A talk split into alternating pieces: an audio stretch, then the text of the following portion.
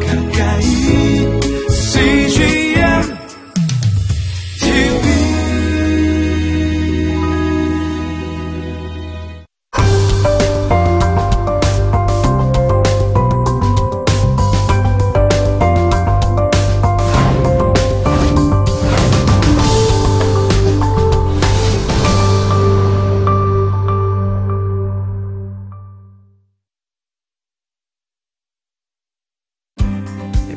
과 9장에 등장하는 10가지 기적 이야기를 중심으로 해서 하나님 나라가 어떤 것인가를 함께 같이 공부해 보도록 하겠습니다. 자, 그럼 우리가 첫 번째 이야기, 나병 환자를 깨끗게 하시는 기적에 대해서 우리 함께 살펴보도록 하겠습니다. 사실은 그 당시에 이 나병이라는 것은 여러 종류의 온갖 피부병을 다 말합니다. 전염이 되면 나도 부정하고 그도 부정해야 되는데 예수님께 손을 댔더니 예수님의 정결함이 오히려 이 나병 환자에게 깨끗하게 전염됐다는 것이죠. 깨끗함을 받으라라는 건 예수님께서 단순히 병만 나아라가 아니라 사실 그의 부정함과 죄의적인 정결을 회복하고 사회적인 회복, 몸과 마음 모두가 온전히 회복되는, 관계까지도 회복되는 것을 말씀하고 있다고 볼 수가 있습니다. 두 번째, 백부장의 종을 고치는 기적입니다. 백부장이 대답하여 이르되 주여 내 집에 들어오심을 나는 감당하지 못하겠사오니 말씀으로만 하옵소서. 그러면 내 하인이 낫겠사옵나이다. 말씀만 하면 낫겠습니다. 들었죠? 여러분, 온전한 믿음의 형태가 사실은 말씀에 순종하는 믿음입니다. 베드로 장모의 질병을 치유하시는 세 번째 기적으로 우리 가도록 하겠습니다. 여기 보면 이제 대상이 누가 나오냐면 유대 여인이 등장합니다. 하나님의 나라에 들어간다고 믿었던 주류는 누구냐?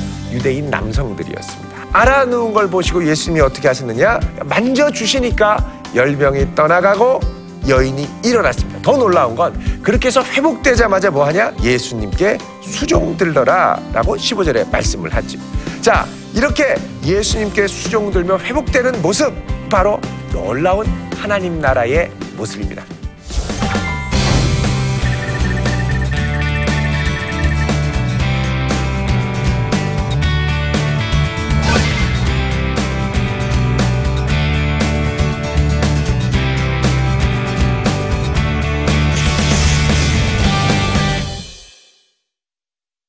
안녕하세요. 대전 도안교회를 섬기는 양형주 목사입니다. 지난 시간에 우리는 마태복음 8장, 9장에 등장하는 10가지 기적에 대해서 함께 살펴봤습니다. 마태복음 8장에서 9장까지 이어지는 기적은 단순한 기적이 아니라 그 앞에 5장부터 7장에 등장하는 산상수훈의 말씀을, 천국을 선포하셨던 예수님의 가르침을 실질적으로 우리의 삶의 능력으로 어떻게 경험할 수 있는지를 보여주는 말씀이었다고 배웠습니다. 이 말씀에 따르면 하나님의 나라는 우리에게 말만이 아니라 능력으로 임하게 되는데, 이때 하나님의 나라를 경험한 사람들, 이런 사람들은 연약한 사람들, 또 이방인들, 또 사회적으로 소외된 사람들이 초대받는 것을 보았습니다. 그리고 그 초대에 응하고 하나님 나라를 경험했던 사람들은 믿음으로 나아갔던 사람들이라는 공통점이 있죠. 지난 세 가지의 이 기적의 이야기가 이제 대부분은 치유의 이야기였습니다. 우리의 연약한 몸을 회복시켜 주시는 전인적인 치유, 이것에 초점을 맞추어서 우리가 지난 세 가지 기적을 살펴보았습니다. 자, 이제 오늘부터 살펴볼 중간에 있는 이제 세 가지 기적을 우리 볼 텐데, 이 중간에 있는 세 가지 기적은 앞에 있던 세 가지 기적과는 다르게 치유 이야기에만 국한된 것이 아니라 다양한 종류의 기적 이야기를 통해서 예수님이 단순히 천국 가운데 우리를 다스리시고 회복시키시는 분만이 아니라 온 세상을 다스리시는 보다 다양한 측면에서의 예수님이 누구신가를 보여주고 있는 말씀입니다. 그럼 오늘의 포인트를 함께 살펴보겠습니다. 자, 두 번째 등장하는 세 개의 기적들이 갖고 있는 특징들은 무엇인가를 함께 살펴보고요. 두 번째로는 각 기적을 통해 드러나는 예수님의 모습. 이 예수님의 모습이 단순히 우리가 아는 치유만이 아니라 이 치유를 넘어서는 온 세상을 다스리시는 주님으로 확장되는 것을 우리가 살펴볼 것이고요. 그 다음에 각 기적을 통해 드러나는 이 하나님의 나라, 각 기적이 보여주는 하나님 나라의 다양한 측면이 있습니다. 예수님이 직접 보여주시는 하나님의 나라, 어떤 것인가 함께 살펴보겠습니다. 먼저는 풍랑을 잔잔케 하시는 기적입니다. 자, 우리 오늘 본문 말씀을 같이 한번 보시면요, 23절에 배에 오르심에 제자들이 따랐다 라고 말씀합니다. 24절에 바다에 큰 놀이 일어나 배가 물결에 덮이게 되었으되 예수께서는 주무시는지라 라고 말씀을 하죠. 이 큰 놀이라는 건 큰 풍랑, 파도를 말합니다. 자, 이 보통 갈릴리 바다는 잔잔합니다. 그런데 이렇게 큰 파도, 이 큰 놀이 일어날 때가 있습니다. 시기적으로 하면 이스라엘의 우기에 해당하는 계절입니다. 보통 12월, 1월, 2월, 3월 이때 갈릴리 바다에 가면 비도 종종 내릴 뿐만 아니라 기온 변화가 심해서 큰 풍랑이 일어날 때가 있죠. 이 풍랑이 나면 별거 아닌 것 같지만 상당히 이 풍랑이 치면 무서운 곳입니다. 자, 어쨌든 간에 예수께서 이 큰 풍랑이 일어날 때 주무셨습니다. 얼마나 피곤하셨는지 예수님이 육체의 한계를 갖고 계셨죠. 하나님의 아들로 이 땅에 오셨고 하나님의 말씀이 육신을 입고 오셨지만 너무나 고난 상태로 주무시고 계셨습니다. 자, 이때 제자들이 예수님께 나와서 깨웁니다. 예수님, 구원해 주십시오. 우리들이 죽겠습니다. 그러자 예수님께서 말씀을 하시죠. 26절에 어찌하여 무서워하느냐, 믿음이 작은 자들아. 자, 이거 보면 예수님이 뭐라고 그러냐면 제자들에게 믿음이 작은 자들아 라고 합니다. 자, 믿음이 없는 자라고 할 수도 있지만 예수님께서는 믿음이 작은 자라고 말씀을 하시죠. 자, 이것은 하나님 나라에 들어오는 제자들은 믿음으로 주님을 따르고 왔기 때문에 이들의 믿음을 무시하는 것이 아니라 믿음이 있는 자들임을 인정하는 동시에 단순히 이 작은 믿음으로 사는 것이 아니라 때로는 이런 풍랑과 우리의 삶을 압도하는 고난 가운데서도 오직 주님만을 바라보며 담대할 수 있는 믿음을 더욱더 키워가야 할 자라는 의미가 들어있는 것입니다. 그래서 예수님께서는 이 제자들을 향하여 어찌하여 무서워하느냐, 믿음이 작은 자들아 라고 말씀을 하신 다음에 곧바로 일어나셔서 어떻게 했느냐, 꾸짖으셨다 라고 말씀합니다. 여러분, 이 혼돈과 공허의 상징인 바람과 파도도 예수님의 꾸짖음 앞에 순종할 수밖에 없다는 것입니다. 이건 무엇을 의미하느냐, 예수님께서 온 세상을 다스리시고 통치하시는 만유의 주이고 천지만물을 다스리시는 하나님이라는 것을 보여주는 사건입니다. 자, 이 말씀을 하시자 어떻게 되느냐, 바람과 바다가 잔잔해집니다. 즉각적으로 순종한 것이죠. 자, 이 놀라운 장면을 보고 제자들이 반응을 합니다. 이 사람들이 놀랍게 여겨 이르되 이가 어떠한 사람이기에 바람과 바다도 순종하는가. 여태까지 많은 사람들이 예수님의 말씀을 듣고 그리고 그 말씀에 순종하여 천국을 경험했습니다. 근데 예수님께서는 이 말씀에 순종하는 대상이 사람만이 아니라 온 세상의 만물, 피조물까지를 말씀하죠. 자, 이거 보면은 예수님께서 장차 회복시킬 천국은 사람만을 회복하는 것이 아니라 이 온 세상의 피조물들도 회복의 대상이라는 것을 알 수가 있습니다. 로마서 8장에 보면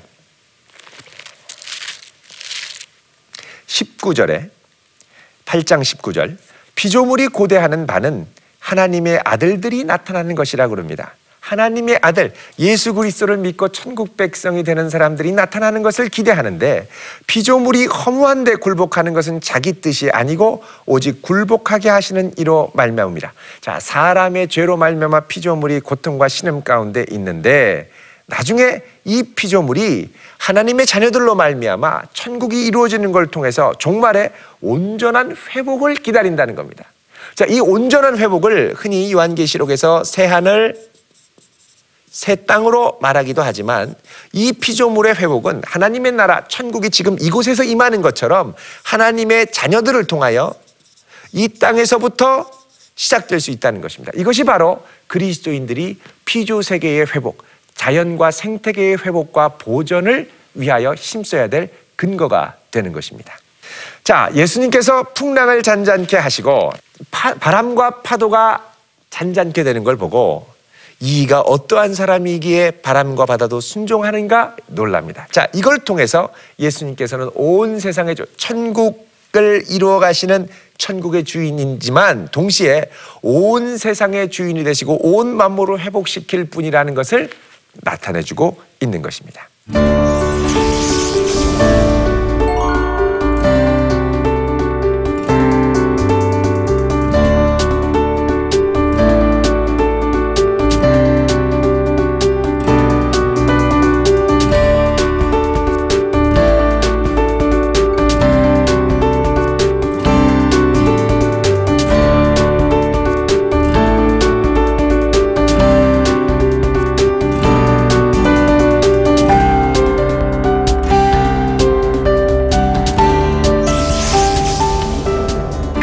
두 번째 기적으로 우리가 함께 가보도록 하겠습니다.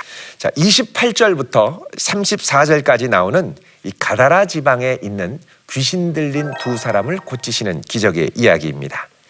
자, 이 가다라라고 하는 지방인데요. 이 가다라라고 하는 곳은 이 데카폴리라고 하는 곳에 위치한 도시입니다. 이 데카폴리인데요.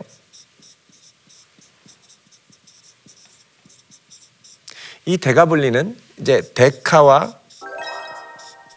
폴리스가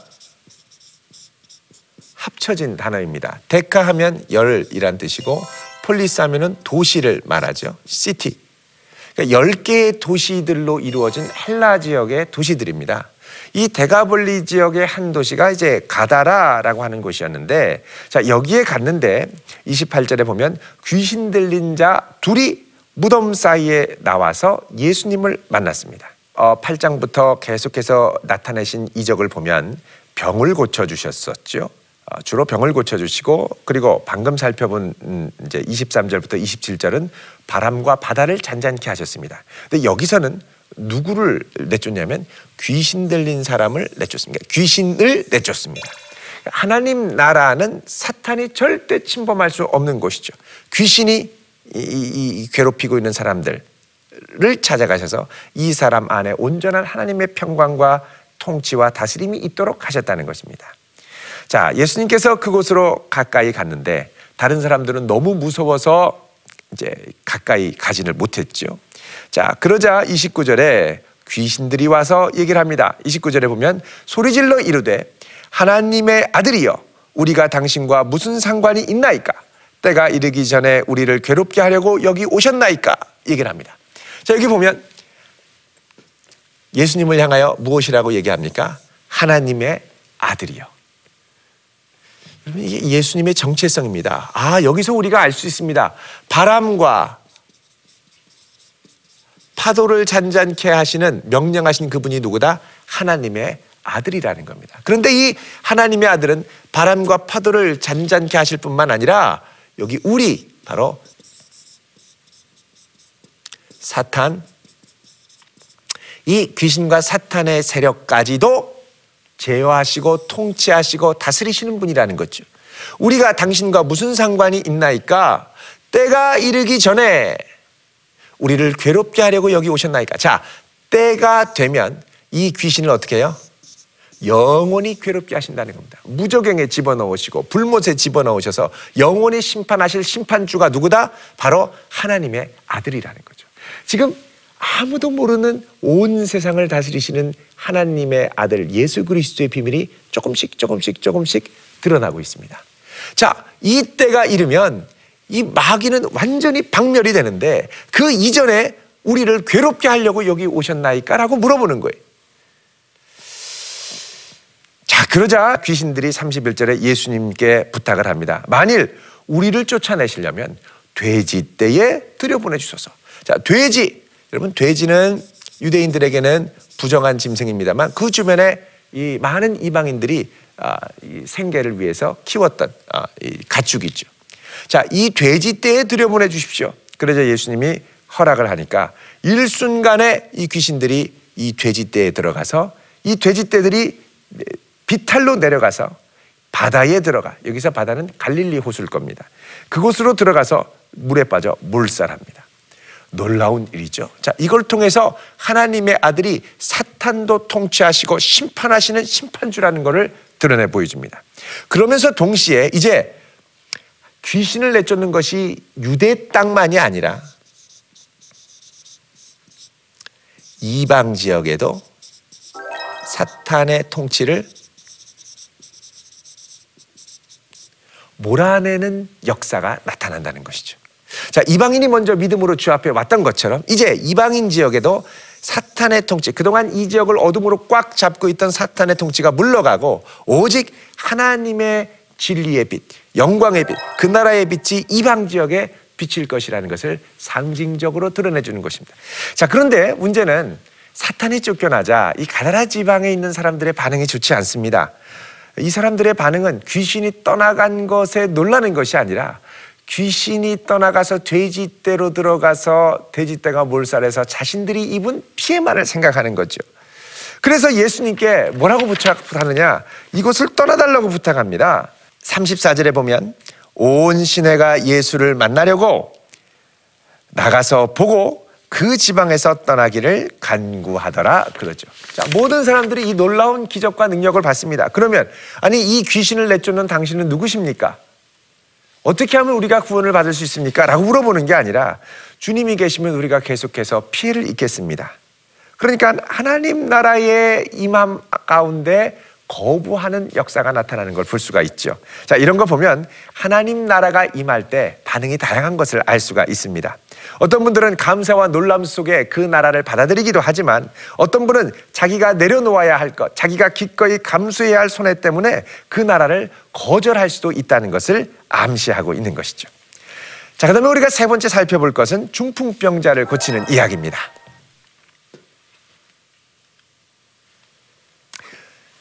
자, 9장 1절부터 8절까지 이어지는 중풍병자의 이야기죠. 자, 이 기적 이야기에서 특별한 점이 있습니다. 그것은 뭐냐? 이 중풍병자가 자기 믿음으로 온 것이 아니고 친구들의 믿음으로 나왔다는 것입니다. 여기 보면 예수님께서 그들의 믿음을 보셨다라고 말씀합니다. 자, 중풍병자는 말 그대로 이제 온몸이 마비돼서 꼼짝 못하는 사람이죠. 그런데 이 침상에 누워서 꼼짝 못하는데 이 중풍병자를 사람들이 데리고 왔습니다. 메고 온 거죠. 근데 예수님께서는 이 중풍병자가 나는 이렇게라도 갈래 라고 했던 믿음이 물론 있었겠지만 중풍병자의 믿음을 본 게 아니라 이런 사람을 예수님께로 데려가면 예수님이 반드시 고치실 거라고 믿었던 그 데려왔던 사람들의 믿음을 보셨다는 겁니다. 놀라운 일이죠. 자, 이런 거 보면 우리 주변 분들의 믿음이 참 중요하다는 것을 알 수가 있습니다. 이 예수 믿으라고 전도할 때 참 거부하는 분들이 있죠. 그런데 나중에 그렇게 해서 예수님을 믿으면 너무너무 고마워하는 거예요. 이런 강건함이 우리에게 있으면 참 좋을 것 같습니다. 자, 그 다음에 이제 두 번째로 이 기적에서 예수님께서 이제 자기 자신이 천국을 가져오시는 주님이 어떤 분임을 나타내는 놀라운 구절이 있습니다. 그건 뭐냐? 이들의 믿음을 보시고 그 다음에 작은 자야 안심하라, 뭐라고 그러냐면 내 죄 사함을 받았느니라. 지금 예수님께서 뭘 하시느냐? 죄 사함을 선포하시는 겁니다. 이 죄 사함이라는 것은요, 절대 쉬운 일이 아닙니다. 죄 사함은 오직 하나님, 온 세상을 다스리시는 하나님, 심판주가 되시는 하나님 한 분만이 하실 수 있는 거죠. 그런데 이것을 예수님이 죄 사함 받았다고 선언하시는 겁니다. 이것은 예수님께 죄 사하는 권세가 있다라는 것이고, 예수님께 죄 사하는 권세가 있다라는 것은 이 예수님이 온 세상을 만드실 때 그 창조에 종참하신 말씀이신 하나님이라는 것을 이야기하고 있는 것입니다. 자, 이 예수님께서 이 중풍병자에게 얘기하죠. 내 죄사함을 받았느니라. 죄사함을 선언하실 수 있는 분 예수 그리스도 한 분밖에 없는 것입니다. 자, 예수님께서 그리고 이 중풍병자에게 태초에 천지를 창조하셨던 그 말씀으로 말하십니다. 뭐라 그러냐? 그 다음에 보면 일어나 내 침상을 가지고 집으로 가라 그러죠. 자, 예수님께서 죄사함을 선언하시자 이 중풍병자 곁에 있었던 다른 유대인들, 특별히 3절에 보면 서기관들이 아주 불편해합니다. 속으로 뭐라 그러냐면 이 사람이 신성을 모독하였도다 그럽니다. 신성을 모독했다라는 건 예수님 자신이 하나님, 그죠? 예수님이 하나님임을 주장한다라는 것입니다. 동등으로 삼았다는 거죠.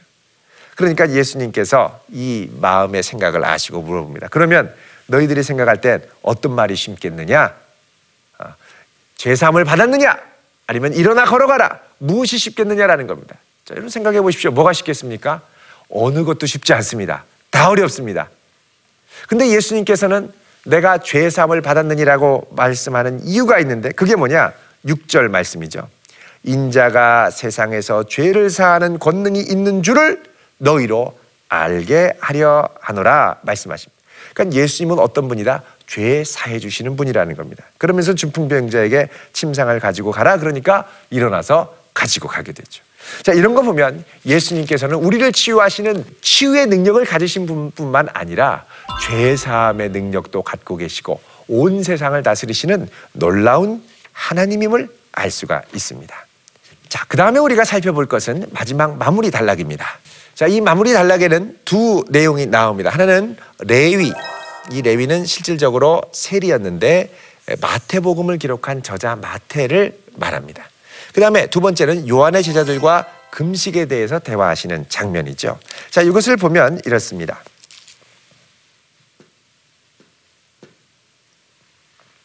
자, 예수님께서 그곳을 떠나서 지나가다가 마태라고 하는 사람이 세관에 앉아있는 걸 보셨습니다. 자, 당시 이 세관, 이 세리는요, 이스라엘 백성들로부터 세금을 걷어서 로마 제국에 세금을 바치는 이제 매국노로 취급을 받았던 사람들입니다.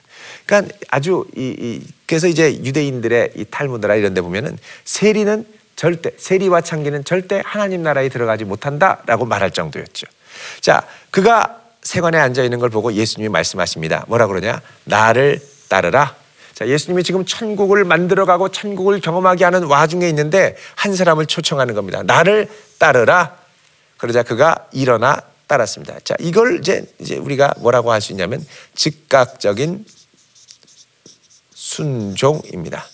자, 이 부르심 앞에 따라 나섰죠. 더 놀라운 것은 예수님께서 이 세리의 친구였던 다른 죄인들과 함께 모여 식탁 교제를 나누신다는 것입니다. 자, 식탁 교제를 나눈다는 건 뭐냐? 나와 너희는 하나다, 한 가족이다, 너희들을 받아들인다라는 의미죠. 그러니까 이 마태를 통하여 많은 죄인들이 함께 주님과 식탁 교제를 나눈 것입니다. 이런 식탁 교제는 장차 하나님 나라에서 경험할 혼인잔치를 예표적으로 보여주는 놀라운 사건입니다. 자, 이 천국은 죄인들 모두가 나와 함께 즐기고 누리고 경험할 수 있는 하나님의 통치하심의 잔치라는 것입니다. 자, 그 다음에 우리가 볼 것이 있습니다. 바리새인들이 제자들에게 나와서 얘기를 합니다. 너희 선생은 세리와 죄인들과 함께 식사를 하시느냐? 그래서 예수님이 말씀하시죠. 건강한 자에게는 쓸데없고 병든 자에게라야 쓸데있느니라. 그러면서 예수님이 오신 목적을 말씀합니다.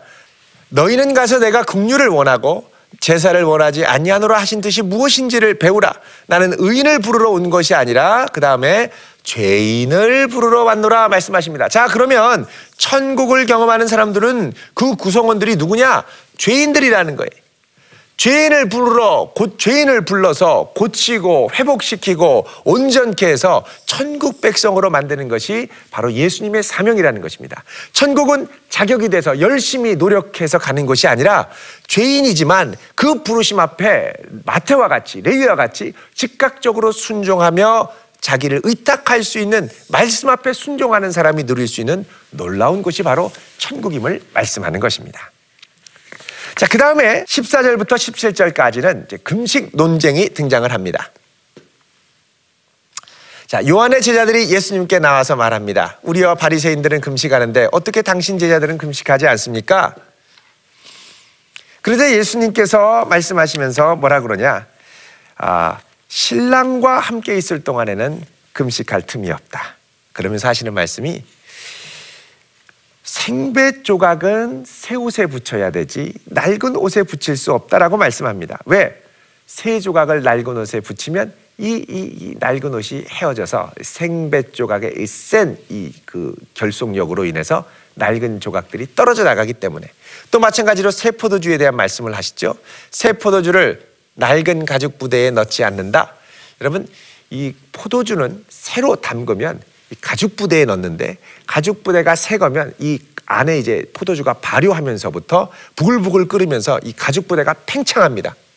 그게 처음에는 가죽 부대가 요만했던 것이 나중에는 이렇게까지 불어날 수가 있죠. 그런데 이게 몇 번 그렇게 팽창하고 나면 가죽이 오래되면 낡아서 더 이상 딱딱하게 굳어져서 팽창하지 않는다는 것이죠.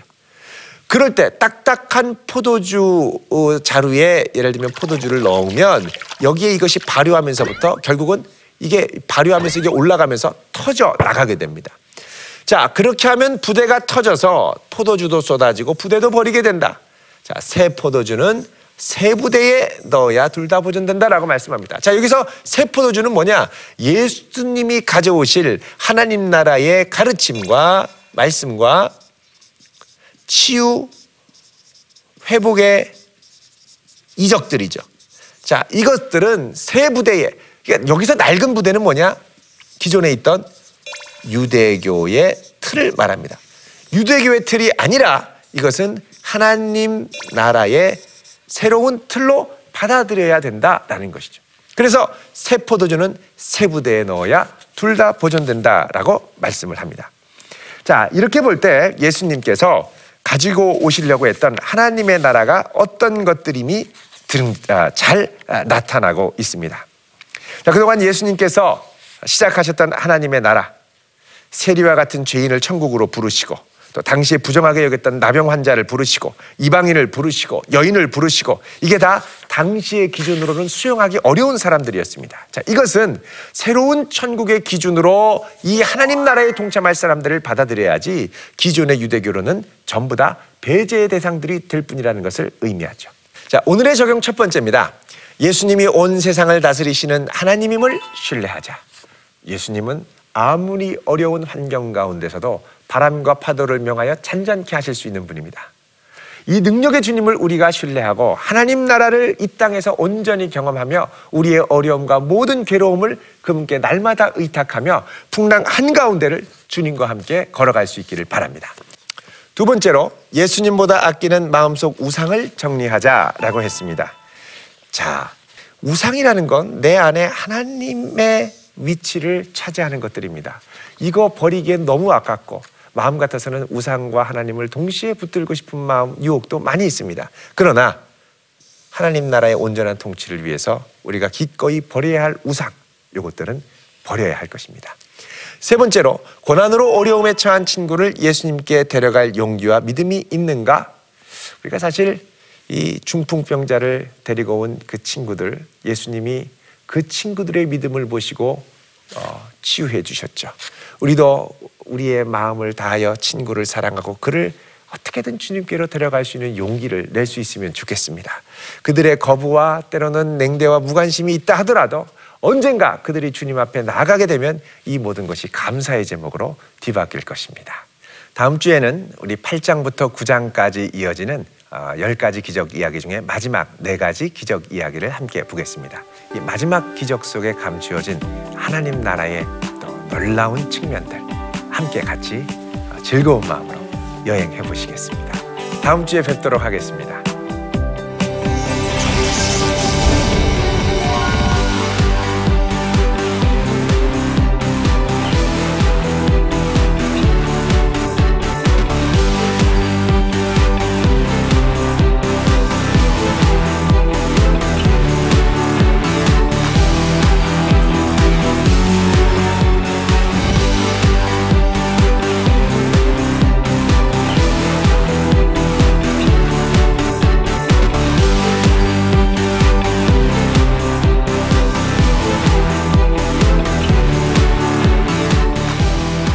이 프로그램은 시청자 여러분의 소중한 후원으로 제작됩니다.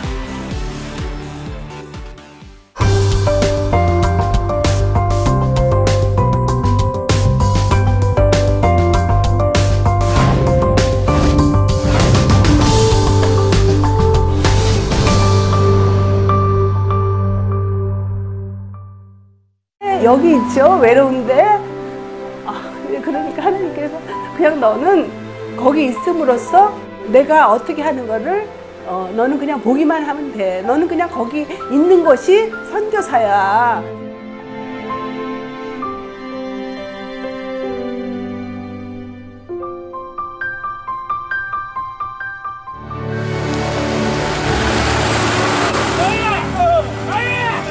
겨울을 그냥 손꼽아 기다리면서 이 산골까지 올까 했는데 드림 컴 트루다.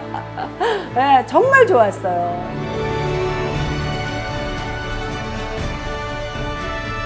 용기 얻고 또 위로되고 정말 선교사들한테 빵과 같은 거 정말 없어서는 안 되는 함께 가는. 선교사들이 이런 외지에 있다 보면 선교사 부인들이 굉장히 그 정신적인 문제가 많이 생기는데 그런 부분을 CGNTV가 완전히 해결을 해줬어요. 이 CGNTV도 사실 크게 저에게 동력자가 돼준 거예요. 온 세상을 위한 복음의 통로, 세상을 섬기는 방송 CGNTV. 감사합니다. 사랑합니다.